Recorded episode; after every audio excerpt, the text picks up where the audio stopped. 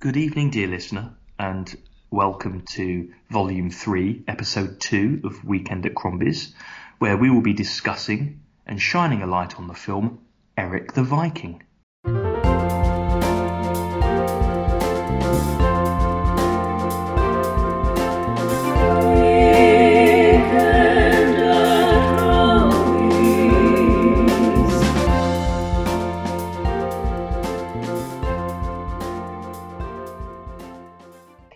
Good evening, and welcome to episode two of our third season of Weekend at Crombie's. Indeed. My name is Hugh.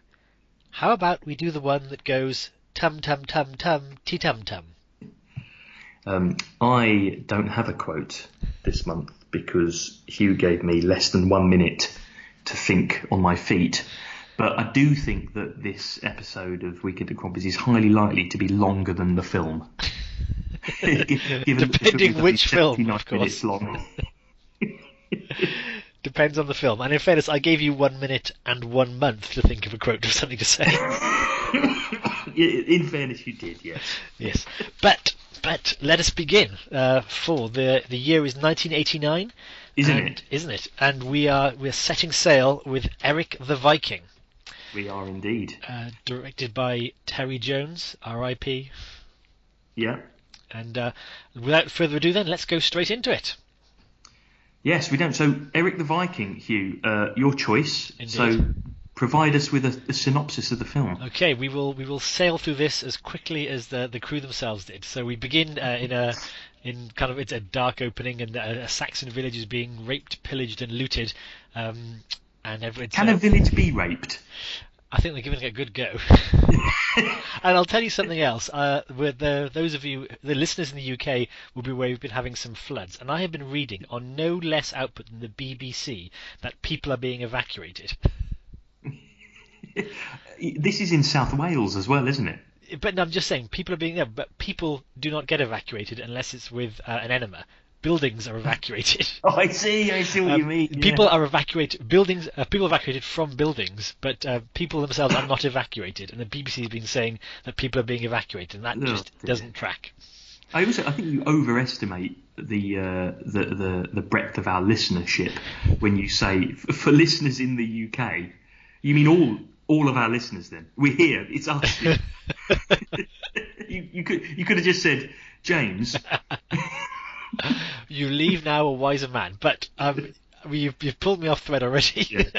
a, a village is being put to the sword, um, and in fact, it's it's um, it's in, you know it's, it's it's in a no messing about way. There is there's fire and there's swords and there's all this kind of stuff, and then a, a, a masked Viking breaks in um, to this uh, this helpless Saxon uh, Saxon maiden uh, making bread and kind of throws Hmm. our her down. isn't it? It's He's our hero. But he throws her down, um, but he's not terribly keen to start raping her. Um, and when she kind of calls him out on this, he uh, he looks all kinds of sheepish and takes his helmet off. And it turns out it's our hero Eric the Viking, who uh, is who confesses to her um, that he's not really keen on the raping part of. Uh, he likes looting and pillaging. Yeah, and that's Eric played by Tim Robbins, Played by Tim Robbins. Um, Oscar winner Tim Robbins. And uh, and again the uh, the uh, his victim Helga, played by Samantha Bond. Yeah, exactly. Of of um, the James Bond franchise. I don't believe. And to all our listeners in the UK, the, the James Bond franchise you'll you'll be well aware of. Good. It, it is quite a niche interest, yeah. but um, this this is actually the first kind of the uh, the subversion of of, uh, of the trope, where basically Eric the Viking is a bit of a shy and sensitive soul, and uh, would rather have a, a, an- an emotional connection with his victims um, rather than just ravage them. Yeah, he just wants to talk, doesn't he? He wants Yes. to talk. So, uh, so, to Helga. yeah. so she Helga is both um, uh, probably a little bit charmed by how hapless he is, but also um, kind of annoyed that he's come in and burned down her village uh, for the for the sake of this. Uh, but then two other much meaner Vikings burst into the uh, the uh, the room. One of which played by Jim Broadbent. Um, Yes. um, but they, they kind of uh, immediately try and assault Helga for real. So Eric has to fight them off and kill them. Um, he's not terribly good at doing this because in killing the second Viking, he also managed to run his sword accidentally through Helga and kills her too. Um, so this is kind of this is the, the the initiation point where Eric rethinks there must be something more to all this just mindless killing because you know poor Helga now drifts away and uh, someone must do something. So jump back to uh, Eric's village. Uh, it's it's a uh, straight from the books Viking Village. Everyone is feasting and fighting and meeting and uh, and lobbing axes at, at winches who are tied to the wall, and this kind of stuff. And Eric goes off to the mountains to consult the wise woman Freya, um, played by Eartha Kitt. Uh, Has who- Eartha Kitt been in any other film? uh, Can't she, she was. Catwoman in the TV series. Oh, she was, wasn't she? Yeah, I'll, I'll, I'll say this though, She's pretty good. she is. Yeah, she's, Yeah. yeah. she's an effective Freya. That's, Yeah, she's, she she has a, an air of mysticism, and I and, uh, we can we'll jump into this. She I think seems, seems to think she's in a different movie because actually her she she gives a very kind of you know otherworldly because basically Yeah. Freya, Freya imparts to Eric the reason why all this is happening is that Fenrir the wolf has swallowed the sun and they're in the mythical time of Ragnarok where basically men go mad because Eric actually has a conversation saying oh is it summer or winter and it's snowy and grey and horrible He goes, oh it's summer it's like how lovely it is um, Yeah. so clearly the world has gone dark and men are, are killing brother is killing brother and everything's gone wrong but that's because they're in the age of Ragnarok and the only way to end this is to uh, find the land of Hy Brasil which is essentially Atlantis um, find the horn resounding and blow it three times. Um, the first will go to Asgard the second will wake the gods and the third will bring them home and once the gods are awake the age of Ragnarok will end and all will be well. Um, Asgard, of course, being the, the, other world, the plane, the kind of the, the place where the gods live. Yes. In Norse mythology. Very good Thank you. for, for anyone not It's not, familiar as, it's, it's not as entertaining as your evacuation story. but it is education. That's important for anyone who's not seen the Marvel movies. um, well, you know, me. I know Asgard and Ragnarok from Norse mythology. Any and also Eric the? Viking. That's it. Uh, that's how I know Ragnarok and Asgard. You know, I read books. Uh, but as I was saying, uh, she's very good actually. She she gives a very otherworldly um, Yeah, she is. performance about this. Um, and and then we cut back to the uh, the village, um, which is much more comically raucous, which includes Mickey Rooney as uh, as Eric's grandfather. Um, and Mickey, to be fair, is kind of phoning it in in terms of his performance, Yeah. but he seems to have a better sense of what the movie is because he's on set. Was Eartha, I think, was you know just in a cave for an afternoon's work. I think I think Eartha Kitt was probably just playing herself. that is true. Really, She- you know, from my my recollection of Eartha Kitt, that's basically her, kind of a, a, a bit a bit weird and otherworldly. Yeah, and and she plays it well. She's good casting. she she plays it well. But whereas whereas all, all of the all of the kind of villagers, they remind me of Muppets. they're, they're all kind of like extreme. You know, do everything's really extreme. They're all shouting, they're laughing. They could easily extremely. Yeah. they're, they're, the violence is extreme, comedy, but you know, still extreme. Yeah. Oh, yeah. I mean, there is. Yeah. The the the, the feasting hall has one of the Viking ladies uh, tied to the wall with her braids pinned to race, while while drunken Vikings lob axes at it. Yeah. Um, in fact, there is actually the scene at the very end when they're, all the Vikings are clinging onto each other for dear life. It could be taken from a Muppet movie, well. It could be, couldn't it? Absolutely. Yeah. But uh, nonetheless, we've definitely Frey has given Eric basically the, the, the plot of the movie, saying you've, you know, the only way to end this this age of violence, which Eric seems to be the only person interested in doing, Mm. is to sail to to to find the horn, get to Asgard, wake the gods, bish bash bosh, we're all done. So Eric goes back to his village, and basically through the medium of saying. I'm not afraid to do it. He is afraid. He convinces all his men. Like he, he he does a speech saying we must wake the gods, and everyone's going, we don't want to do that. We like fighting and fighting. He goes, well, I'm not afraid to try. And this you know, Yeah. bit of reverse psychology is enough to get him a crew. So he, he it's gets that. necessary as well because because uh, despite it being Ragnarok, no one is really that bothered. No, they're they're loving it. They uh, Yeah, they're loving it. Yeah, so he's really the only one thinking, I'm not enjoying this wintry vista. Yeah, and even- everyone even the- else. yeah, even the guys who yeah, are killing each the other. reverse psychology, isn't it? yeah.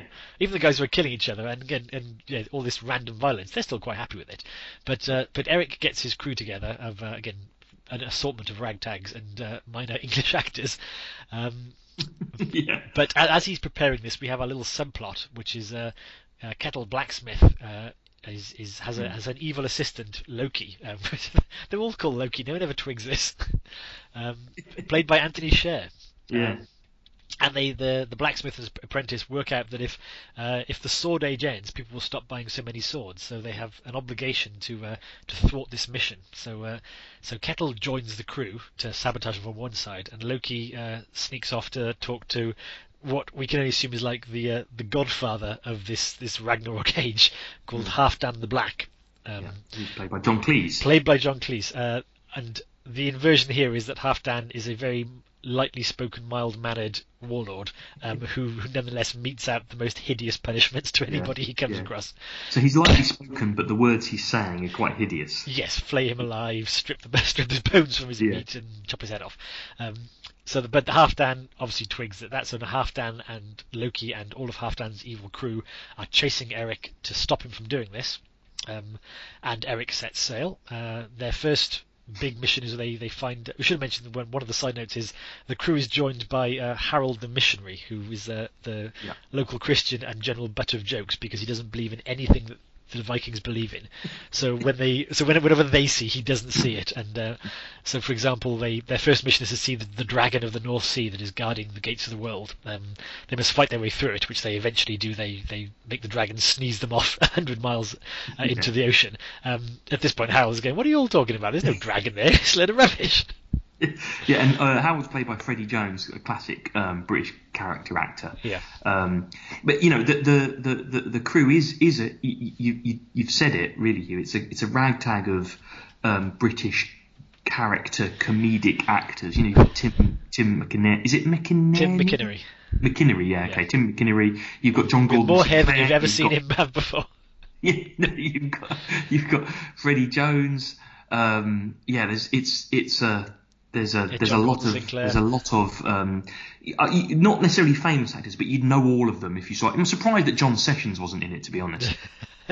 well, he was doing Bounty at this time. He had his own boat. Oh, that's true. Yes, of course, he was yeah. in Bounty. But it is it is very much that that that uh, vibe, and they, there's some couple of good gags in it, this kind of stuff. But they, uh, having been sneezed out into the middle of the sea, they immediately um, discover the land of Hy Brasil, uh, where again, there's something of a culture shock. All the Vikings storm aboard and find um, what you can only describe as uh, Imogen Stubbs playing a Disney princess because yeah. she's basically uh, lounging around wearing the, the skimpiest of, of, togas and and blinking a lot through enormous eyes.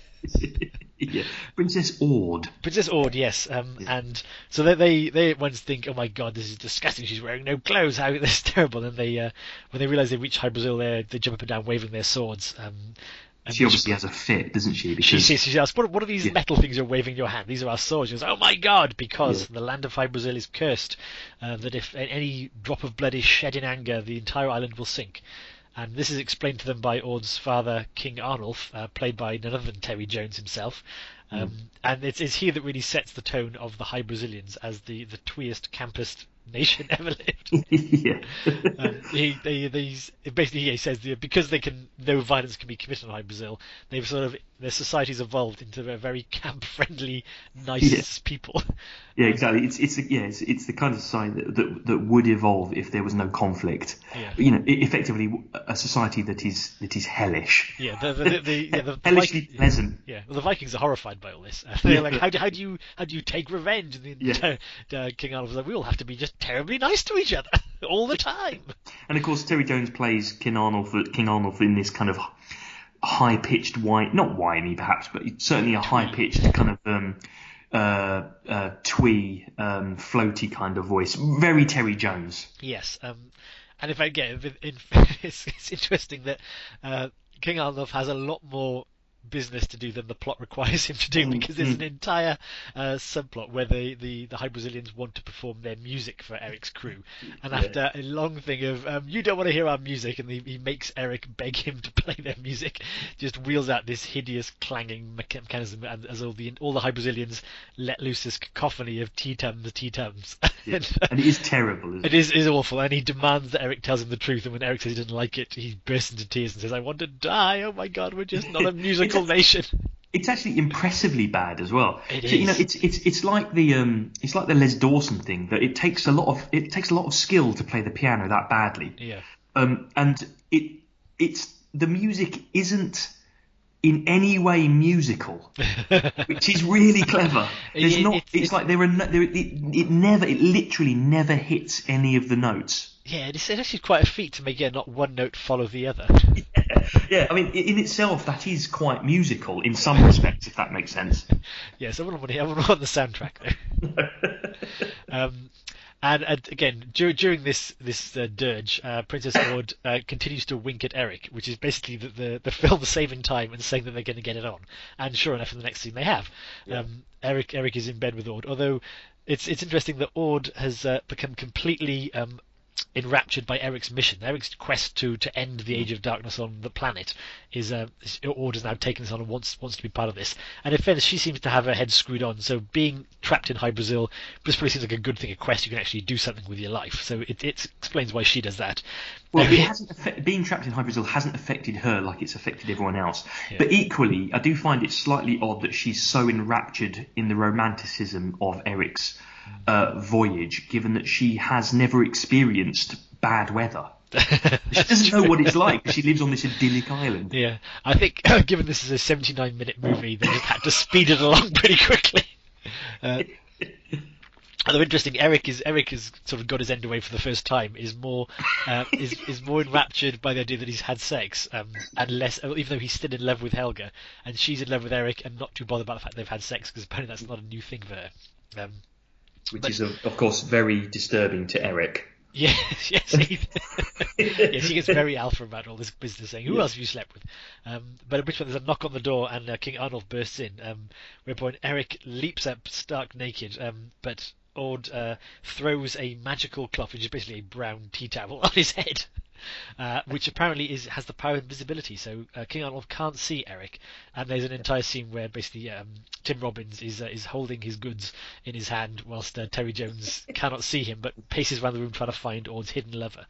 Um, It's interesting because you, you don't actually realise and know until after the scene is finished um, that he's wearing a, a, a cloak of invisibility almost. Um, Yes, so what you what you see is Terry Jones's King Arnold just walking around Eric the Viking, pretending, pretending not to see him and not being able to see him. And it, I, I I couldn't remember this scene at all, and I was thinking, is this like one of those things that is just like the music? It's like- it just so happens that they just can't sing or play music, and it, it just so happens he's really unobservant. but no, but then, and then I was like, oh yeah, of course it's a cloak of invisibility. Yeah, that makes sense. But uh, but as soon as this ended, is that on the horizon, Halfdan the Black's evil longship has appeared, um, and it's it's beating its drums and heading right for Eric's little crew. And the, uh, the as Eric runs out to join them, the, the the music of Halfdan is sapping the courage from even the fiercest of Eric's Vikings. So he he realizes he must counter this with a magic of his own. So he runs back up the. Uh, back up to Aud's uh, house. In fact, he scales the walls, um, and then when he, he clambers over the top, she points out there's a stairway that he could have used quite handily. But uh, without without pausing for explanation, he he takes the, the invisible cloak and, and runs back to his men. And throws it on his head, and look goes, "Ta-da! You see what happens?" And Eric at this point doesn't realise that the men are not taken in by this; they can see him perfectly, with the exception of Harold, the the, the missionary, who is taken in, which I thought was a nice touch, saying that you have to be of a certain mind, and Harold and Arnold are clearly of one mind. yeah.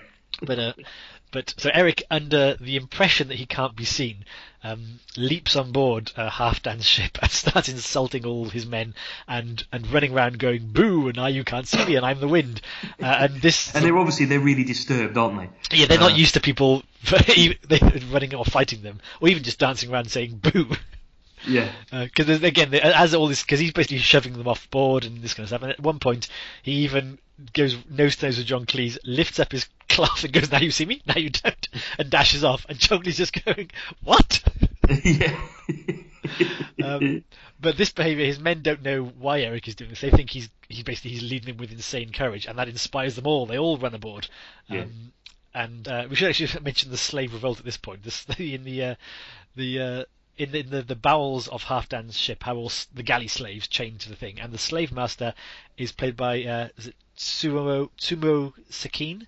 Uh, right. Again, a Japanese actor in a scene which I'd probably say has not aged well. No, it has not aged well at all. He's basically he's basically wandering around whipping the slaves while this uh, all these subtitles come up with um, I didn't know how to describe you- I, yeah, I, I despise you, you, you, you identical looking uh, Vikings with your um, what was it? Kind of with with your um, your with your joined up writing and Yeah, your your failure to writing, lunch out little boxes.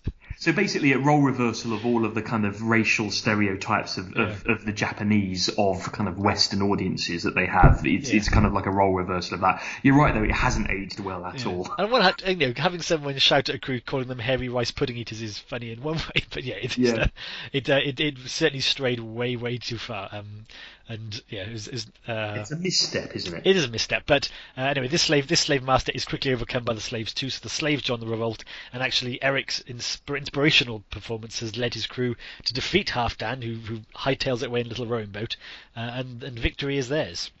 Indeed. So, uh, and in fact, they, they unearth Loki in the ship. Loki is was disguised amongst Halfdan's crew, and he quickly fast talks his way out of it, saying, "I just snuck aboard to, to sabotage Halfdan. I'm on your side, Eric."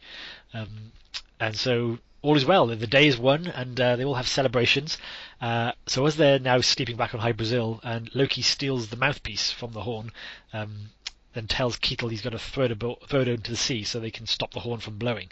Uh, and as they're in the act of doing this, one of the Vikings catches them and wants to know what they're doing.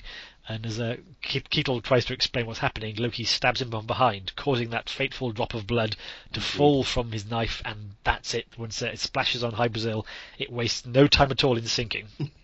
Which which leads to another co- the, the the next comic set piece, uh, which is which is um, Terry Jones, King Ardolf, and um, uh, you know trying to explain to the uh, the residents, the population um, of Hy Brasil that that in fact the the island isn't sinking. Yes. Um, even though it, it, it, it demonstrably is sinking Yeah, all around them. At, a, at a very quick pace. Uh, everyone is huddled together on this, this small island of rock, and literally uh, a foot a second, someone is disappearing under the water.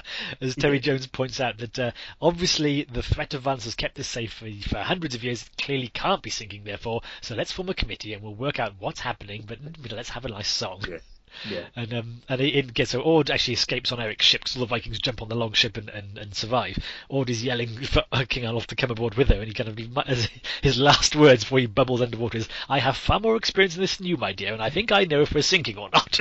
yeah. Which I will say again is a scene. Again, it was 1989. It's somehow a lot more prescient in 2020 that the uh, Yeah, the, the, the, the institutions refuse to believe that their climate is changing until they're literally two feet under the water.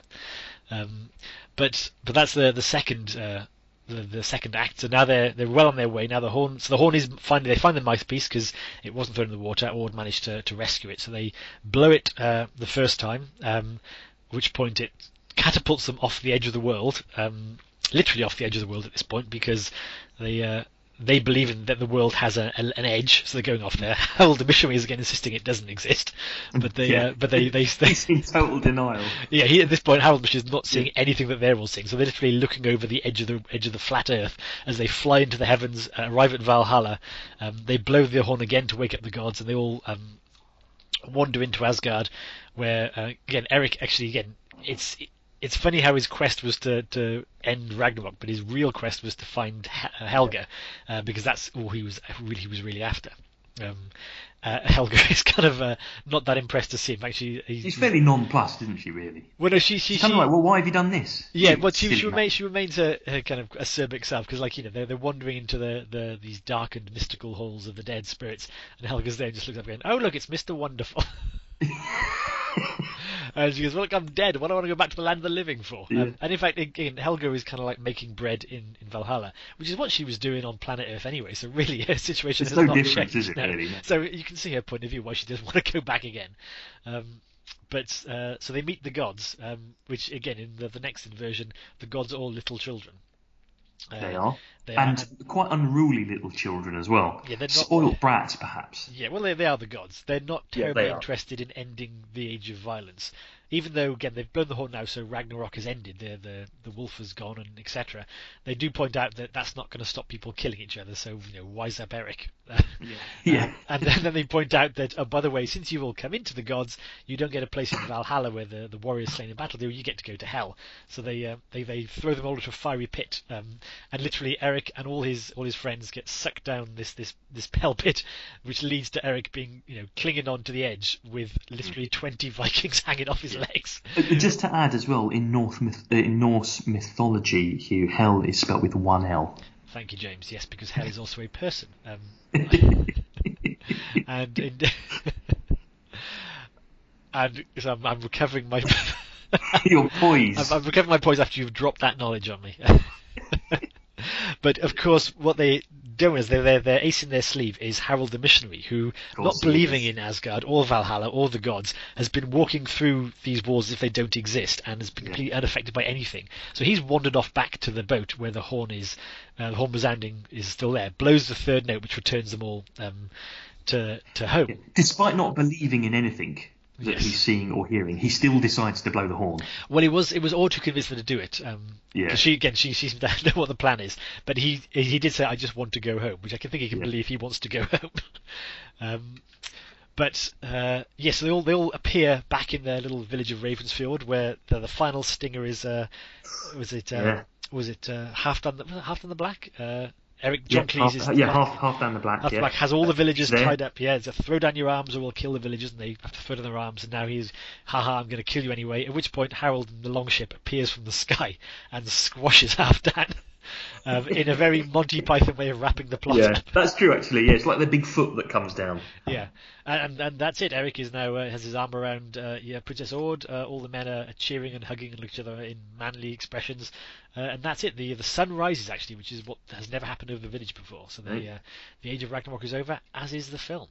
And that is it. And that it's a it. whistle stop 79 minutes. It is a whistle, or, or longer, or... if you, on which cut you saw. yeah, well, that is that true. Yes, that's true. Yes. But uh, nonetheless, that was it. So let's dig Indeed. into the analysis. We, I think we got through a good pace after you challenged me that I couldn't, I couldn't do this in shorter. I think we were most efficient. I didn't even name any of the Vikings of which I know all the names. And Did, when yeah, I noticed that as well, actually. you know what? I was, well, we can get into yeah, that, can't we? Yeah, but then again, I, I was aware of the Too Late the Hero, and I thought I know these Vikings. I know how and when they died and what happened, but let's stick to the plot. Let's let's get these guys home. so yeah, so on, on that on that basis, we'll um, we'll take a, a short break, Indeed. and then we'll return with the um, some uh, analysis and a discussion of the themes of the film. Indeed.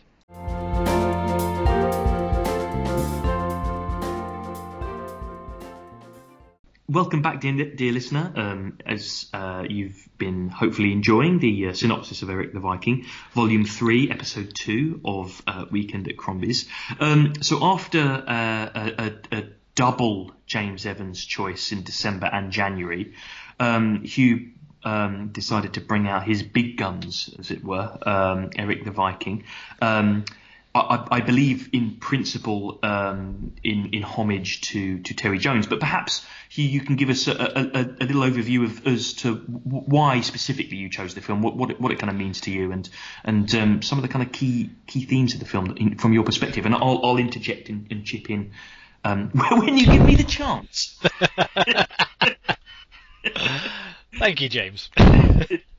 um, you're, you're entirely right. The the reason we're doing it this month was again the, the death of Terry Jones in January, um, which which pushed it to the fore. But it was always on my, my little well, short list of. Uh, so I was going to say, was it on the radar anyway? It absolutely was. It it it for me it fills up um, a lot of what makes a weekend at Crombie's film for me. Um, mm again, it's from a, formative time in my childhood. I believe it was commercially unsuccessful, um, yeah. generally forgotten. Um, but again, by me, uh, for some reason, very well viewed. I I caught this probably in the early 90s. In fact, it was in the early 90s. I know this for a fact because I I had the uh, not only did I see the movie, um, I had the Eric the Viking graphic novel um, and, oh God! And, and I, of course you did. And I, does, does, is that on your shelf next to the Harry and the Hendersons novella? No, but I'll, I'll, tell you what is on still in, in my bookshelf because I checked before I did this. Is my Eric the Viking screenplay. Um, which is it's, it's again is a rote screenplay from the movie, which I not only read vociferously but carried around with me into my um, year into, two into your thirties. Into, into, my into my year two drama classes in in high school in the hope that someone would one go one day go has anyone got any scenes we could do from anything? And I go yes I do. I have an Eric the Viking script. And um, with, without giving spoilers happened, though, that never happened. They they they the drama teachers had their own plans and were taking suggestions from the floor. But would there ever to be an open mic night in our drama class I was ready with my Eric the Viking script it's like the scene in The Simpsons where uh, it's uh, uh, an episode where Homer's a, a, a, ch- a, young child, and it's kind of like a story about his, his formative years, and he has a um, uh, he's trying to make friends um, with kind of local children, and they've set up a, a, a little kind of um, a little gang, I suppose, really. And um, Homer asks if he can join the gang, and they say, "Oh, "No, Homer. Sorry, can't you see? No Homers allowed." um, and Homer point, points to this person in in in the um, in the treehouse called Homer, and he says, "Well, Homer's in there. Yeah, no Homers allowed, Homer. We're allowed one Homer."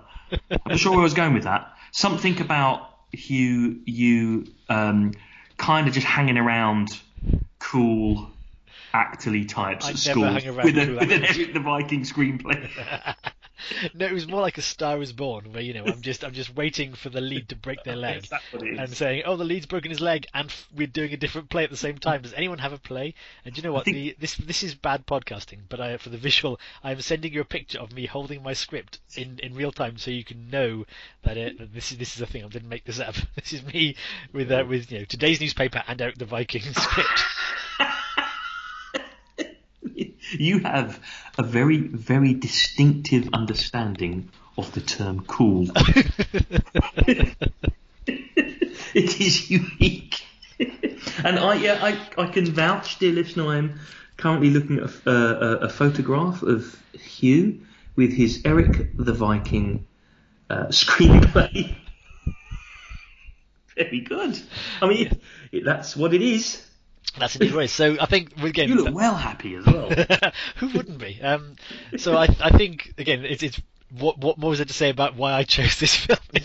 yeah, I think, I think yes, I think we are opening some uh, doors that have been locked for a very long time. Well, actually, that's the other thing. Is uh, the reason why it was a good choice for um, Weekend at Crumpets is I've not seen this film. I think since my, my mid-teens. I've um, not owning a VHS. Did something happen?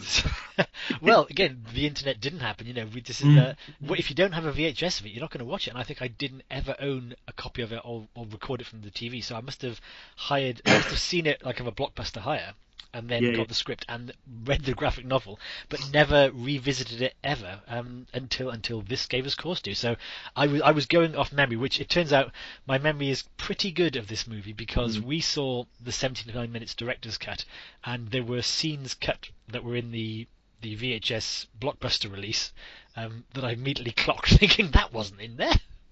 Ah, really? Yeah, okay. So it's probably worth explaining to viewers that, that there are a number of different versions of Eric the Viking, which I think is probably um, evident of um, a, a perhaps tr- not, not necessarily troubled production per se, but but the the, the lack of commercial success that, that it witnessed. Um, so that the, the ci- uh, from what I understand, the cinematic release was 107 minutes long. Yeah.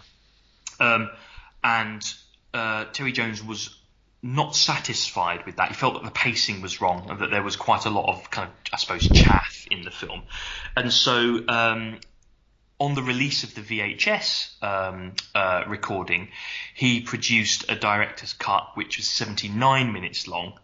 Um, or 75 minutes long. Can't, can't quite figure out which one because we've seen different versions of it. But effectively, there was a version that cut nearly half an hour Yeah. out of um, the cinematic release. And you know, you've seen both versions, haven't you, Hugh? I have, and interestingly, um, he's he's not wrong about the pacing because there are three things that are in the, in the movie that are of note that were cut, and everything else is literally just longer bits of things that exist already. The three things, and one of which is very weird, is, is that um, the and I think this was meant to be a joke. Is you as as the men are all getting ready to leave, we all get to meet the Vikings. Like we get to meet Sven and Thorfinn and Sven's dad, and then there's one rather young Viking saying goodbye to his pregnant wife and saying um, she, she gives him a token saying for luck, and he goes, "Oh yeah, they call me Leif the Lucky." And in fact, there's a bit of mention when they all sit on the boat. I want to sit next to Leif. He's lucky. Oh, and yeah. literally, as they leave the dragon, and the dragon sneezes them out for their first adventure, one of the Vikings falls overboard to his death, and it's Leif. As who was that? That was Leif the Lucky.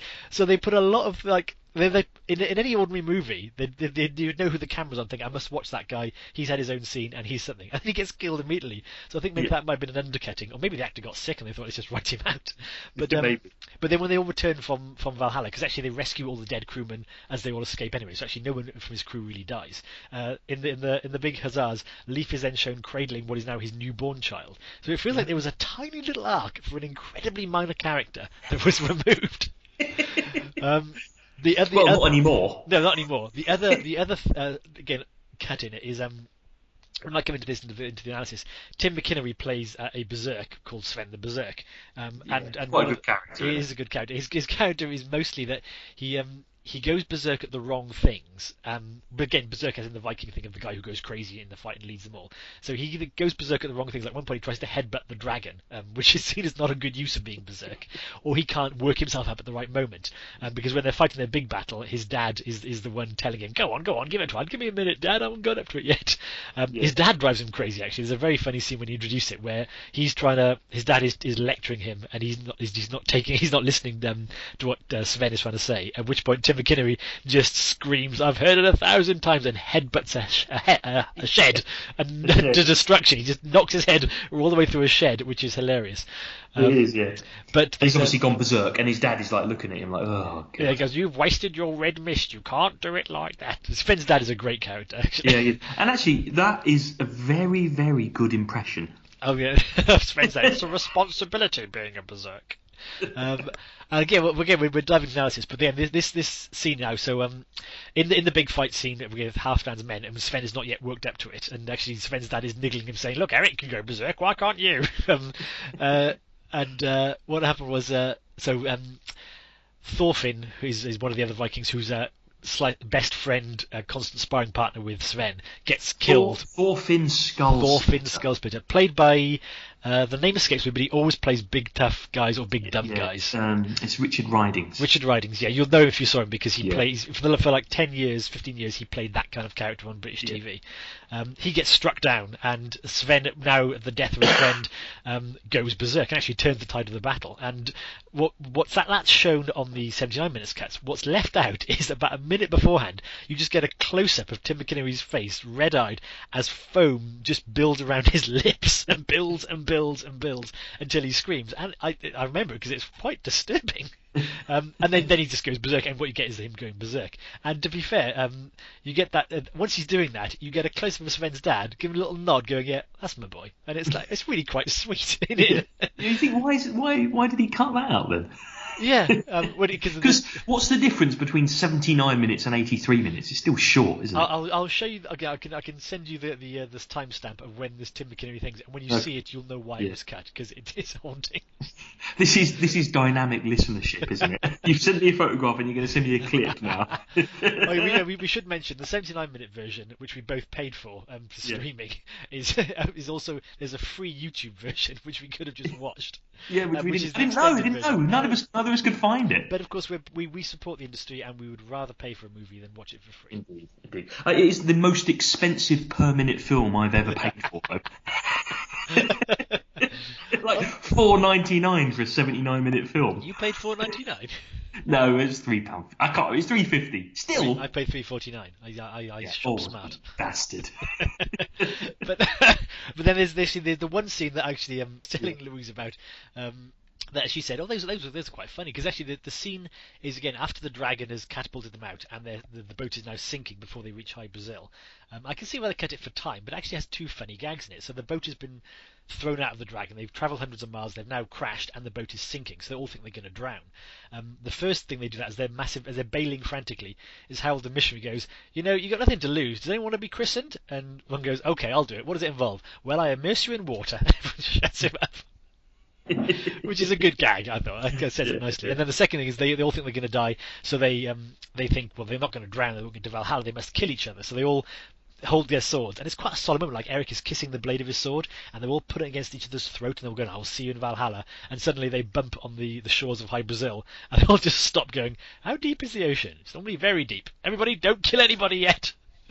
Uh, which again was two nice moments that uh, that stuck with me and but got cut. And I thought they're funny. You should leave them in. This, this needed more gags. I do like the fact that we've now reverted into synopsis for for scenes that aren't even in the film. Things you didn't see. Um, but I think we've covered. I wish now- I'd mentioned it now. well, ironically, this podcast will also have a director's cut where I fully synopsize the movie. yeah. Well, I look forward to listening to that. but anyway, um, I, I've probably had my first swing at it. So why don't you take you, you pick up the, uh, the the Viking battle axe and throw it a braid? What what was your analysis of me? What was the first thing you'd like to pick up on? Well, I suppose the first thing to, to, to mention, I know that we've we've kind of banged on about this a little bit, but it is actually the length of the film that we watched. So the, the 79 minute version of the film is it's an interesting experience because um, now I've I have seen Eric the Viking before. I couldn't tell you what version of the film I've watched. Um, I, Describe in detail the things that you haven't yeah, seen. I, couldn't, I couldn't tell you. I, I don't really remember much about it, um, but I, I, I know I have seen it before, and I probably would have seen it because it is it, it would have been it, it's in the kind of like extended Monty Python universe, isn't it? Yeah, It's yeah. it's I wouldn't call it a core Python film per se, even though it is directed by Terry Jones.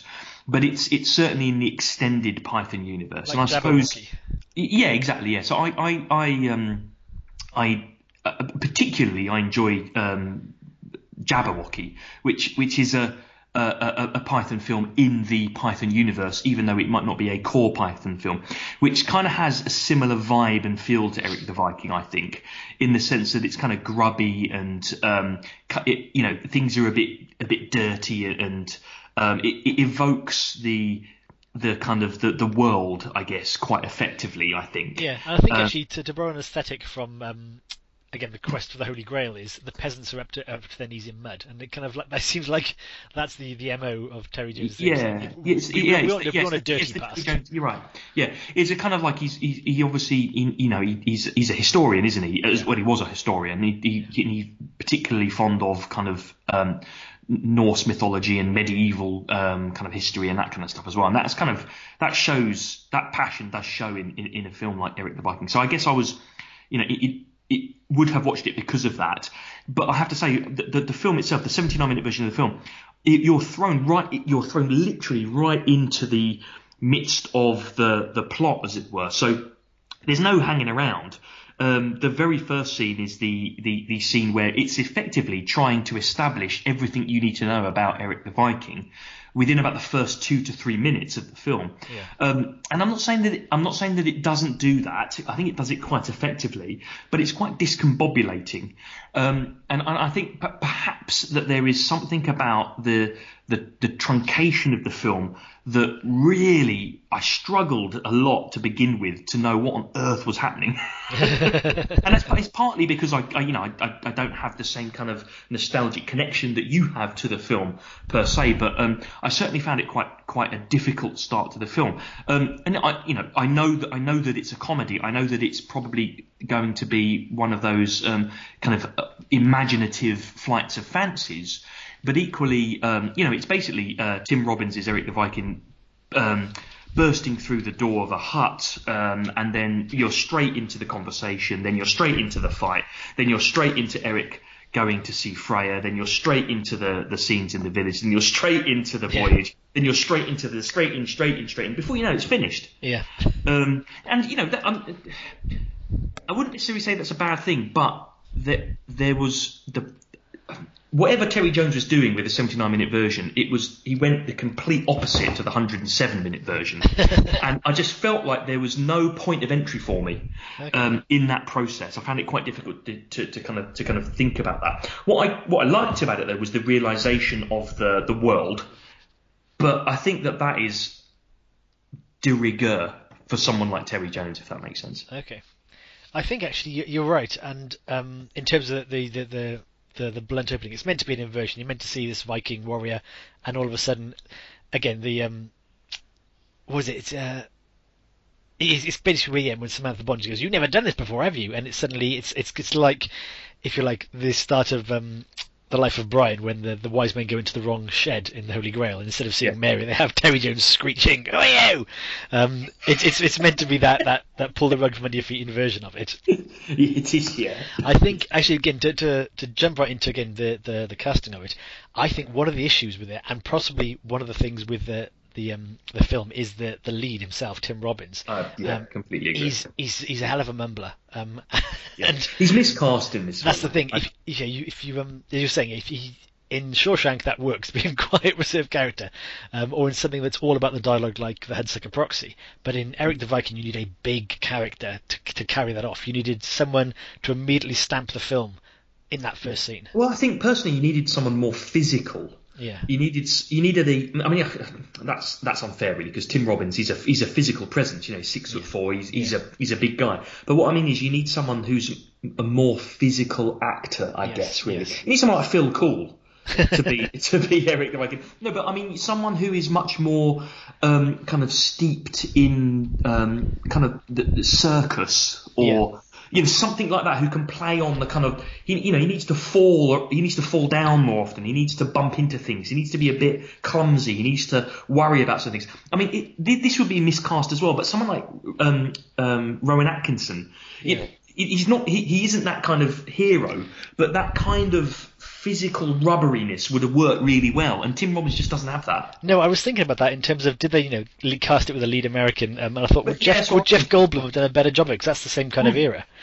John Lithgow, for example, might have done a Ah, yeah. It's true though, isn't it? It is. I'm just thinking our default thing is John Lithgow would have done a better job, but you're right, it would have. Um, but uh, I was saying, you know, I, mean, I, I don't think Tim Robbins does a bad job necessarily. He does Uh, I- he does as, as well as he can with the with the material he's given. I don't but know, the problem think- is that with it is that the material he's given isn't it doesn't play to his strengths. no, but I think the material also needs to be elevated a bit by the performance. Um, Yeah, yes, you're right. I you're do right. wonder again, given we talk about the the Python universe, if if Graham Chapman had been leading this, was you know, not was this written for Graham Chapman, was this written with a Graham Mm. Chapman character in mind, someone who's both physical and pompous and can get across that kind of both incompetence and leadership at the same time. Mm. Um, No, I, I yeah, I, I think I, I do agree with that. I mean, there are there are some issues with the, with the casting as well. I don't think. oh, hang on, Mickey- before, before you finish with Eric, do you know who was originally cast for it before he'd uh, declined? yes, it was Tom Hulce Yes, Amadeus. Of, of Amadeus fame, and uh, to be honest, I don't see the difference. he feel, he looks exactly the same. Yeah, I think Kevin Kline would have been good actually. Um, Yeah, he was the right he was the right kind of event. he is a, again a good physical presence, and again has the right mix of things. I think would, would that Eric needed. Michael Palin. You know, I mean, why not? yeah, yeah, What- why? Why? I mean, the the American actor was obviously a choice. yeah. But I, think, I Um, think we even even to the point where um, Eric's mother, um, again Mickey Rooney is also his grandfather. Eric's mother in in Ravensfjord is given the most awful American accent that presumably tie in Eric's bloodline as people who Yeah. still sound like Americans. Yeah. Um, yeah, no, yeah, that's that's true, isn't it? Uh, I, there are there are some other um, kind of casting issues Yes, in the film as well. So, so there, there's a lot of there's a lot of good casting in the film, but Yeah. there are some I think problematic casting choices as well. I didn't think Mickey Rooney was. I mean, as, as a as a kind of ca- an extended cameo goes, I I, I I could have done without him to be honest. Yeah, yeah. Um, he doesn't he doesn't he doesn't. Um, I know it's comedic, but it, I don't know. It, it, it was a bit. It was a bit cringeworthy. I felt. No, he phoned it in. It was really kind of let's Yeah, just he really did. Yeah, it was wasn't great. And I'll, I'll be honest with you, I'm not I'm not sure John Cleese was fully fully involved in the production as well. Um, He was it- also another late minute addition.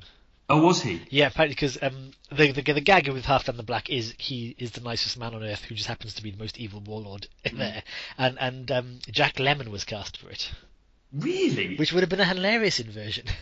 Oh, blimey, yeah, it would have been. I mean, uh, I'm just trying, that's that's yeah. Exactly. Can you imagine? You know, like, Well, it was such an I don't know odd. that I can imagine that. I mean. The- the issue is that John Cleese has a bit of edge about him. So it, the, the, the comedic, the, the, the, the, the, the set piece of um, Halfdan the Black being the nicest, horrific person, because that doesn't quite work because John Cleese has an edge. Yeah, yeah, it, it didn't really, Anyway. yeah, because it was the idea was yeah, you go to Halfdan and he's very gently saying, "Look, I'm terribly sorry, but we're going to have to do it. Why didn't you listen?" But it is evil nonetheless.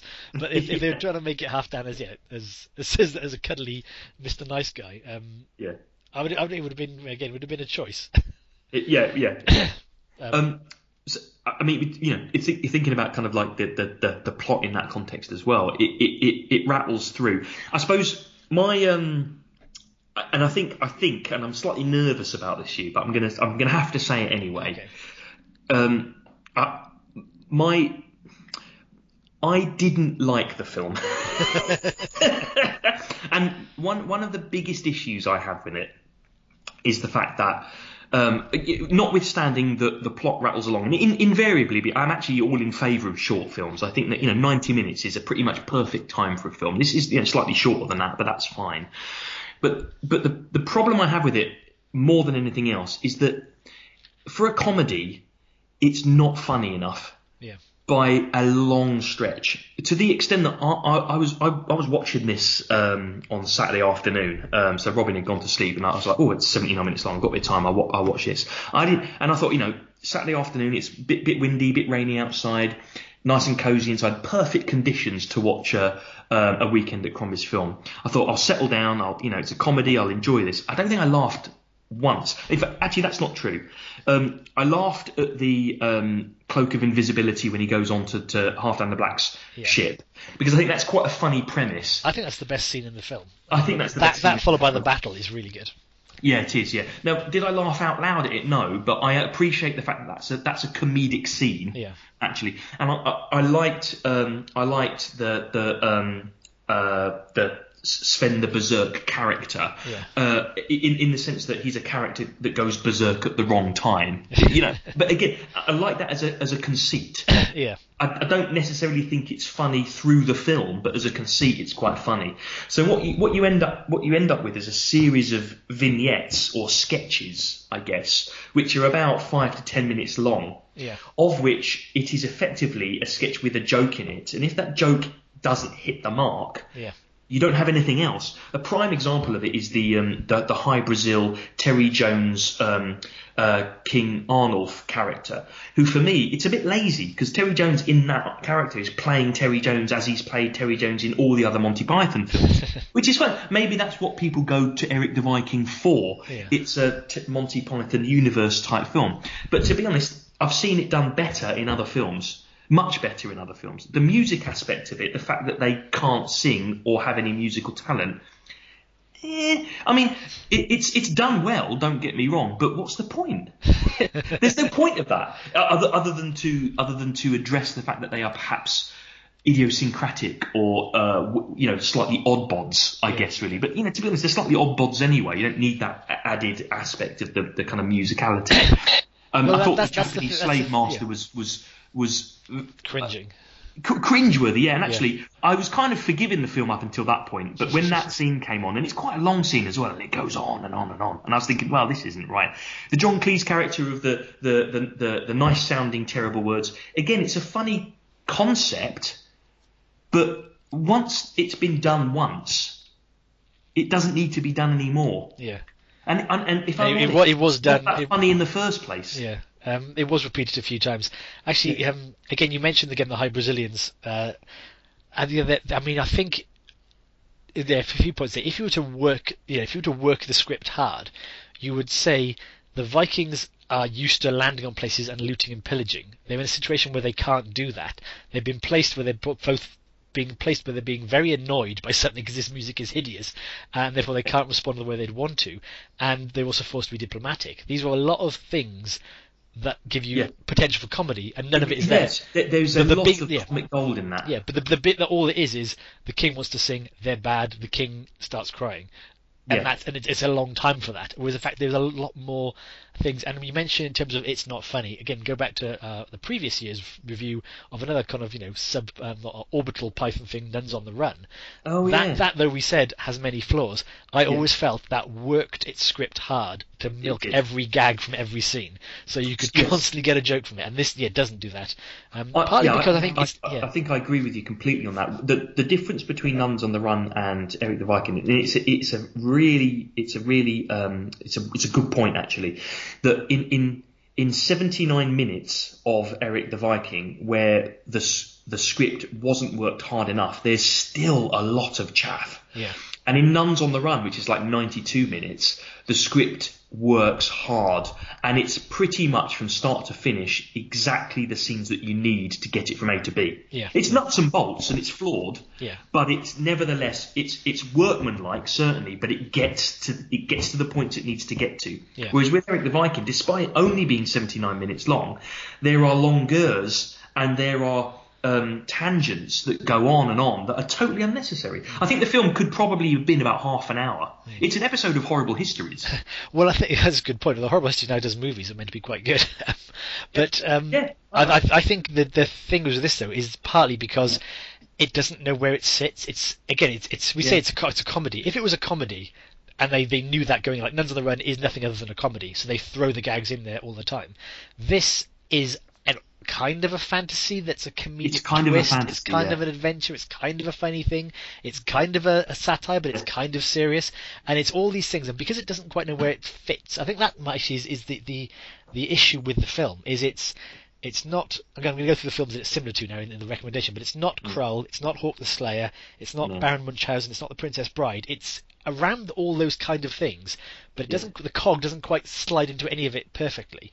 So, so there's there's a um, there's one film you've mentioned in that, which is uh, the Adventures of um, Baron von Munchausen, Yeah. which is which is a much better film. Yeah. Um, and actually, that that that's a borderline weekend at Crombie's film because it was a critical, it was a commercial disaster. Was it? Very expensive film, and it was a critic. It was, it was critically panned as well. Actually, That but- was Gillingham, wasn't it? Terry Gillingham. that was Terry Gilliam. Yeah. But I think that the the the fantasy aspect of that is is is better realised, and it's not a comedy. Yeah. And, and that's the thing. There are comedic elements in it, but it is not a comedy. Yeah. The, the, the the other film which I think Eric the Viking suffers by comparison with, and it's a problem, and I think what this is trying to do is emulate it, is the Time Bandits. Oh, that's what Um, I didn't mention. Yes. Yeah, yeah. So, and, and for me, The Time Bandits is a very successful, commercially and critically successful film, which is really effective. It's funny, it's a fantasy, and it ticks, it, it rides the kind of wave of the early to mid 80s fascination with the kind of fantasy genre. You know, a bit like um, Red Sonja and Conan the Barbarian, Yeah. but adding a bit of Pythonesque type um, frolics and, and comedic aspect to it. And it, it, it clicks and I'm not sure what the kind of what the what the alchemy is in it necessarily. And I think that um, the, the Python team have, have ha- tried again and again to replicate Time Bandits. They did it with Eric the Viking. They did it with with uh, von, uh, Baron von Munchausen, and they tried it with Yellowbeard as well. Oh, And. I think I think o- only only Munchausen works, and even that didn't work commercially. Yeah. So I think that I think Time Bandits actually has a lot to answer for in in the following decade of Python films because all Python films from Time Bandits onwards are like that. Yeah, yeah. And again, I, one of the reasons again I didn't mention why I picked this is I again do have a soft spot for those fantasy movies that were made. I do too. in, Yeah, a, in a I kind of a, pre Lord of the Rings, pre Ah. Game of Thrones era, when fantasy Excuse my movies- French, but they are they are shite. But they are though, aren't they? I mean, Conan Oh yeah, oh, oh, the Red 80s Sonja ones. are Yeah, they, they, they are, they are awful. Again, they are they were regarded as pulp B movies, which Yeah. is what they were, and which is why again I, I do have a soft spot for watching them because Yeah. no one thought they were meant to be good, and so they they kind of just went off their little way with, with sword and sorcery. I completely agree with you. So they are they are the prime example of doing exactly what they say on the tin. Yeah. They, they, they, they, they are not they're not good films, but they are films that you know exactly what you're getting getting into. And um, you know, if I mean, I suppose Conan the Barbarian is probably the most successful of that genre, but I, I would say that the, you know Hawk the Slayer, um, the Sword and the Sorcerer, the um, Return, the, kind of the subcategories of those kind of films are also enjoyable hokum Yeah. that that you can you can put them on, you can zone out, you can switch off and still be still be entertained. Yeah. Um, and I think I think a film like Time Bandits, which is a very different film, don't get me wrong, is a slightly more um, highfalutin in, intellectual endeavour because it's a Python film effectively, Yeah. but it's, it's it's riffing on that kind of feel. And it does it fantastically well, but the others don't. The other, the other Python films, they just don't have that magic. Yeah, yeah, and I think And I don't, um, I don't really know what it is. Maybe it's maybe it's tied. It, it becomes tied. I mean, by by the late eighties, I don't think that the Python kind of films were really. They weren't. Audiences didn't want them anymore. Yeah, I you mean, know, well, it, it moved, time moved on a bit. Well, I mean, again, they're they're they're nowhere again as sharp or acerbic as as the Python films that when they were made by say Mm. go back to Eric the Viking, and it's um because you know this was based not this was actually this was not based on um, Terry Jones's children's book Eric the Viking the saga Which is the Viking, weird as well, which is, right? is weird. In fact, he wrote a children's book that had many of the same adventures. Eric goes to to, to find the Horn-Resounding and, and end Asgard, but Yeah. it's a children's book, and it, it even says in the, the credits this is not based on Terry James's book brackets, but he'll still keep the royalties.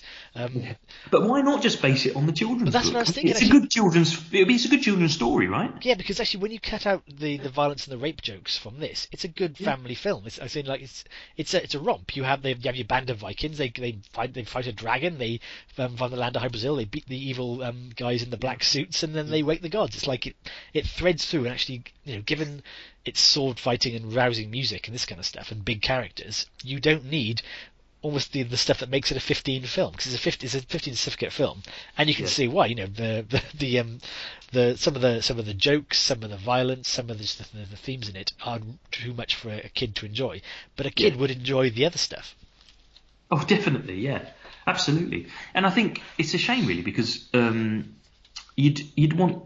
I mean, you, you, I could I could see a I don't know a, a, a- a seven or eight year old me quite enjoying Eric the Viking um, in its in its construction, probably in the same way that I, I think I think a, a ten year old me went to see the Adventures of Baron Munchausen at the cinema Yeah. with my with my mum. And I think she was a bit kind of surprised that I would go to the cinema to watch a film like that. But that that is effectively it's a children's film, but it's fantastical. And Eric the Viking has it has the potential to be fantastical. But I will say though, you, uh, bravo for not just vanishing into your cinema chair when during the uh, Uma Thurman appears as Aphrodite from the water scene because Yeah, that's well- when you don't want to watch with your mum it kept me going for a while. I'll say that. um, and, and but Eric the Viking has the potential to be fantastical, but it's kind of bogged down. It's bogged down in in its own kind of need to be a Python film. That's what I was thinking. What if it wasn't funny in the sense of you could have characters telling jokes and, and being funny, but not Yeah. being a comedy, not having that responsibility or that, that requirement to, to be always funny because it isn't always funny, but you sense they expected it to be always funny. What if Yeah, it was just yes. yeah? What if it was just a light fantasy adventure? And actually, so that would work a lot isn't better. it? Yeah. That, that's exactly the problem in the sense that because it's because it's a Python film, the expectation is that it's funny. And it's really interesting you say that, and maybe we'll come on to this in in you know recommendations because there is a film that I think. I mean, it's a very different film to Eric the Viking, but it's a film that is a, I think it's a historical fantasy that is not a comedy, but that doesn't need to be a comedy. Um, but we'll come on to that perhaps. Um, that, I, that I'd certainly recommend it as a kind of companion piece. It's a, it's a, it's a much better film. But anyway, I suppose fundamentally the thing for me is that the, the, the, the comedy, the comedy, um, the comedy, uh, what's the word I'm looking for? The kind of comedy um, vehicle or process in Eric the Viking is is the anachronism, right? Yeah. And and and once once you realise that, that that kind of deliberate anachronism is going to be the joke, it it loses it. Yeah. So you know the idea that the oh these are Vikings, but um, you know Eric the Viking he he doesn't like to rape and pillage like Vikings. He's more modern, you know, and the way that they talk and the way that they kind of work and with each other and this kind of it's like this deliberate anachronism. Oh, when yeah, when, when when Harold the missionary is complaining no one became a Christian in 14 years in the village, and they go, "What about so and so's wife? She became a Buddhist. That's not the same thing." Exactly, yeah. You don't expect them to talk like that because they're anachronisms for the role that they're playing. But then again, again, Er- Eric isn't like you know inventing uh, the combustion engine. You know, with his he apart from a few tweaks to his his sensibilities, they're all doing Viking stuff. And again, they don't even have like the horned helmets of comic Viking. They're almost they're trying to be. They're they're trying to be all things. They're trying to be a, a proper fantasy romp, and at I the same time, but- they're trying to throw in gags that Yeah. would be that kind Yeah. of Python-esque nod to the nod to the camera. But but when when they're trying to be Vikings, that that isn't the comedy. Yeah. If that makes sense. Yeah. The comedy comes in when you get the anachronism. So Halfdan the Black is an anachronism. He is he's not how you would expect a, a, a, a, a local warlord to behave. Yeah, yeah. Um, the, the, the, the Japanese slave master is an anachronism because he's taking the modern tropes of, of kind of racial stereo racial stereotyping and inverting them onto the Western audience, if Yeah. that makes sense. But there's nothing more than that. Yeah, yeah. That's it. And it's like it's 79 minutes of the anachronism. And it's not that funny to begin with. That's the problem. I, uh, know, I really liked when you described the idea that, that the script doesn't work hard enough. And I don't think the script works anywhere near hard enough in Eric the Viking. And it, it, it's actually it's it's it's shameful in that regard because of the talent involved. yeah. Now, there are films that I watch where I think to myself, this is a despicable film because it has some kind of moral ambiguity in it, which is problematic to me, and so on and so forth. But Eric the Viking is just disappointing. And that's equally bad. it's just disappointing. Yeah. I, it's, it's it's hard to argue with that. I'm not gonna to to stand up and defend it because again, I uh, watching it even now, it's like yeah, I uh, I can I, you can see where the the gaps are. And you were waiting even because I was watching it um again with uh, Ruiz and almost I knew what was coming up in terms of the jokes and was kind of mm. waiting for the laughs. Thought no, these these don't deserve laughs. I will say, I will say in a few moments though, to defend it, um, and again, it, it, doesn't work hard enough. There are a few character notes, and I'm, I'm mostly pitching around the battle with Halfdan, which I think is, is the high point of the movie, when the, yeah, the big sword fight on the boat. There's a couple of things. Firstly, was that little nod from Sven's dad, and suddenly thought, oh, that was actually yeah. quite a nice moment. He, they, they didn't need to do that, but yeah. he suddenly he gives a kind of a, that's my boy look. Um, and another really unnoted point is um, the John Gordon Sinclair character, who's the, the ship's drummer and is a terrible coward amongst the Vikings. He he kind of finds his courage in the battle, but gets killed because all he's armed with his drumsticks. Um, in in the kind of the aftermath when they're saying goodbye to their dead, the, the Harold the missionary just subtly slips a sword under his hand, under the John Gordon Sinclair's dead hand. So um so he'll get ah, so he'll yeah. get to Valhalla. I thought, oh, that was you know, even though he was a Christian and doesn't believe in it, he wanted to do right by him. I thought well, that was a that was an, uh, again a hundred more touches like that in yeah. the movie would be good, but, but, it, but it mostly but, wasn't that. And and, and what, what's interesting is that the way that you describe it yeah. makes it sound better than it is watching it. you know what I mean? Though? So oh. you, you've described a number of different scenes there, of which have a lot of comic potential and a lot of kind of melancholy as well in which you think if you describe the film to someone, think, oh, that sounds like a really good film, but when you watch it, it's not. It doesn't just it just doesn't quite click. Yeah, it just doesn't quite click. Um, I know that we've we've spoken about some films. Are, are, there any particular films that you would recommend either as companion pieces or alternatives to Eric the Viking? Again, I think um, you're looking at Krull, Hawk the Slayer, um, Conan the Barbarian, Red Sonja, Conan the Destroyer. Uh, it's it's that kind of sword and sorcery. Um, what else is there? Again, Princess Bride is not really quite of that ilk. Again, these, yeah. are all, these are all films that almost found their niche better. But if you like, if you, if you want to see films that do that 80s fantasy epics, mad adventure better than this one, I'd look at those. Yeah, I'd, I'd, I'd agree with all of those. I'll throw in a, I'll throw in a bit of a, a, a, left field one as well. So I was thinking about Eric the Viking. I was thinking, what what is a you know there's there's a there's a story about a voyage about uh, uh, kind of going into kind of unknown territory about the extremities of the kind of environment that they're they're they're they're, they're going into. And the film that kept popping into my head was Aguirre Wrath of God. Don't get me don't get me wrong. It is it is a totally different film to Eric the Viking. you don't say. yeah, but it was it was and it popped into my head again when you were describing Eric the Viking. If Eric the Viking wasn't a comedy yeah. and was a fantasy journey, I think you've effectively got something like Aguirre Wrath of God, which is about the conquistadors, obviously, yeah, in the yeah. 15th century, and about this particular group of conquistadors who are journeying into the Amazonian jungle. And it's a kind of like it's a it's a bit of a trip, really, both literally and figuratively yeah. as well. Um, in, in the sense that it's the story of how they how they deal with the, the kind of the, the, the, the, the alien environment that they're in. And it's it's an interesting film because it's kind of very famously directed by Werner Herzog, yeah. who at the time in, in, in the kind of late 70s and early 80s when he was making films like Aguirre, Wrath of God and Fitzcarraldo, would instead of building sets to film these films would actually go to deepest, darkest Amazonia. Um, so half the cast who were sweating have malaria whilst they're doing with, it. Yeah, with a cast of like 600 people yeah. and make the film um, and have them wear authentic medieval armory, etc., etc. You know, it's all this kind of stuff. 50% well. attrition rate of the crew and cast as they go off. well, it's interesting because um, and, and, again, much like the Terry Jones aesthetic of something like Eric the Viking or Jabberwocky, which has this really grubby feel to it, Herzog's films, particularly Aguirre, uh, Wrath of God, have that grubby feel to it because they're there. Yeah. It is grubby. It yeah. is filthy. it is that kind of grim, real kind of version. So, so for me personally, I feel like cleansing the palate of Eric the Viking with Aguirre, Wrath of God, which is a great film. Yeah, yeah, it is. It's yeah, it's that's that's interesting one. Yeah, I. Uh, yeah, I suppose there's the other thing is it's before the age of practical effects or before the age of special effects, so you had to do practical effects. So at least they, you know, they're having a go. If there's someone says, "I want a, I want a dragon to attack the boat and the boat to be sneezed out into the middle of the ocean," uh, yeah. someone's got to work that out. They do, and um, the the dragon attack on the boat is impressive. Yeah. In in its when you first glimpse it, you think, "Oh, this is going to be good," because you think it's the sun, don't you? But it's not. It's the kind of it's it's the it's the eye or the the, the kind of the It's like the angler, the angler, it's like the angler. Yeah, that's what it is. It's like the angler. Yeah.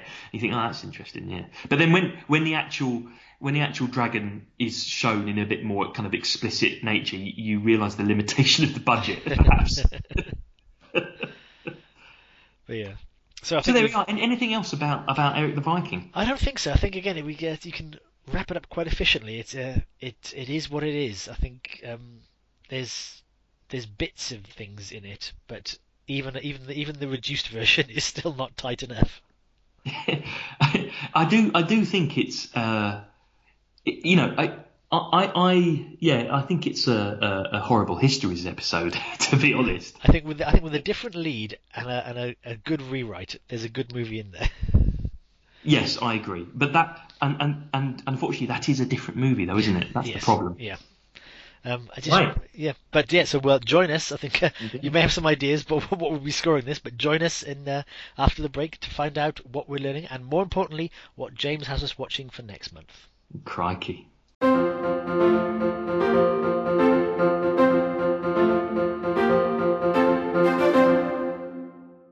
Welcome back, dear listener. It's the final part um, of uh, episode three of volume. No, it's episode two of volume three, isn't it? I always get numbers muddled up. Numbers and months, Hugh. Oh, I struggle with numbers and months. Um, it's volume three, episode two of It is. Week on this, and we have been in deep discussion about Eric the Viking. Um, as tradition befits, this is where we score the films. Um, and um, Hugh, uh, as it's your film choice, would you please do us the honours and give us the scores on the doors? Scores from Eric the Viking out of five floating Crombie heads. I think even this score is probably a little bit touched on by nostalgia. I'm giving it two floating Crombie heads, um, and that's I, I think because uh, because it's not awful, it's not unspeakable. It's just a letdown. The, the- you know, it's it's got, it's got that fantasy film with the rousing score and a, a good sword fight or two, and some decent secondary characters. And I don't know, it tried. It's, it's, it's, you don't get many Viking adventure films, um, so yeah, I think What do you mean? There's a whole Marvel universe about. Univoice. yeah, This, this, this predates the Univoice by I mean, it is um, it's uh, again it's it's it's a it's it tries to be a romp. It tries to be a romp and it, it tries to do too many things and doesn't really try hard enough at any of them.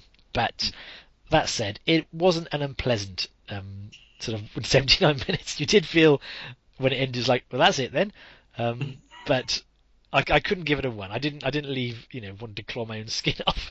which, which you know you put that on the poster. You will not leave wanting to claw your own skin off. I think it's two floating grumpy heads. Um, I may be tinged by nostalgia. I think there are better films in Terry Jones's oeuvre. Um, but there you have it. Very interesting. So I, I, I, um, I didn't um, finish the film wanting to claw my skin off either. There we go. I, I don't think I've ever watched a film where I've wanted to claw my skin off. Really? Um, that doesn't mean that I'm not going to give it one disembodied Crombie head, though. Um, and so I am going to give it one disembodied Crombie head, just to be clear. and um, for me, I think that the, the, the best way I can sum it up is that I would have rather watched an episode of Maid Marian and her Merry Men. Um, well, who wouldn't? Yes, did, did, you, did that make any sense? You'd rather watch an episode of Men, Man and Many Men with your skin still on. Yeah, with my skin still on. I suppose part of the issue is is that it's a. Um, I just didn't find it funny, and that's a that's criminal, really, when you've got the talent that's involved in that. I found it Yeah. very disappointing. And 79 minutes. Um, I, I looked at the the clock, the clock about um, halfway through, knowing that it was 79 minutes long, and I thought, how is how am I going to sit through another 40, 40 minutes of this? really, if you're looking at the clock on a 79 minute film, then that's a problem. it is a little bit. Um, but I mean, I- and I was toying between one and two disembodied Crombie heads. I've got to say because I was I was thinking, well, actually, that is one fair because you know it's not it's not morally repugnant or anything like that, and that they are re- the ones are really reserved for stuff like that, like Newsies, for example. which was repugnant. but um, but then I thought, well, okay, let me let me list some of the other two disem- disembodied Crombie head films that we've watched. The Bounty. It's not as good as The Bounty. The Bounty. Well, for me anyway. For You me, gave the bounty to Crombie. I gave the bounty to disembodied Crombie heads. Yeah, it's not as good as the bounty. Carrie, um, Maggie Philbin.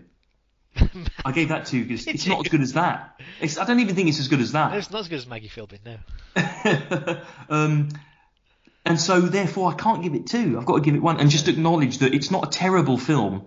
It just didn't do it for me. And it, it, it, it yeah, it's not a terrible film. It just th- there was nothing in it for me. Yeah, I think that's fair. Mm. Right then, but what we'll be watching next month? Keep us in suspense no longer. Well, um, next month, which is you know, March, um, I'm going to just get straight onto it. It's Terror on the Britannic. Ooh. Terror on the Britannic. 1974 disaster hostage film. Ooh. There we go. Do you know who's in it? Go on. Anthony Hopkins. Damn you, Sal. Marvelous. So we'll be discussing that in March. I'm not even I'm not even sure if it's called Terror on the Britannic actually. Okay, that'll make it Um, hard to it watch. might be called Juggernaut. Okay. But I'll tell you what, I'll, I'll watch but- all the movies and you let I'm me going to I'm going with Terror on the Britannic because that sounds better. Terror on the Britannic. So this is, this is like um, when Bill Murray did Scrooge again. They go, Bill Murray's back among the ghosts, and they're like, Anthony Hopkins is back at sea. Well, see, you know, we we uh, we'll we'll go. I'm talking about next month now. We'll go into it in a bit more, but we've not had a disaster movie yet. We have. And um, this is one of those disaster movies. This is one of those disaster movies that has a a, um, a, a cast list as long as your arm, um, and it does include Freddie Jones as well. So there we are, Splendid. I look forward two to in a it. row. There we go. Let's hope he becomes a friend of the cast. and I think we're done, aren't we? I think we're done. We uh, we we got through it briskly, but we still took longer than it would take to actually watch the movie. But given the scores we've given it, perhaps we are marginally more entertaining. Indeed, indeed. I think, in fairness, unlike the movie, we could do no better. you know, that's true. This is as good as it gets from us. Whereas the the uh, the fine talent in the Viking could have improved on it.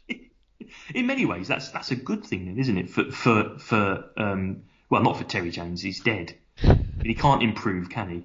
No. He can't go back. He can't re-edit it again. Here's the 35 minute version of Eric the Viking. yeah. And with that, rest in peace, Terry Jones. Uh, and for the rest of you, we wish you a very happy weekend at Crombie's. Good evening, all. Weekend at Crombie's. Oh dear. Right.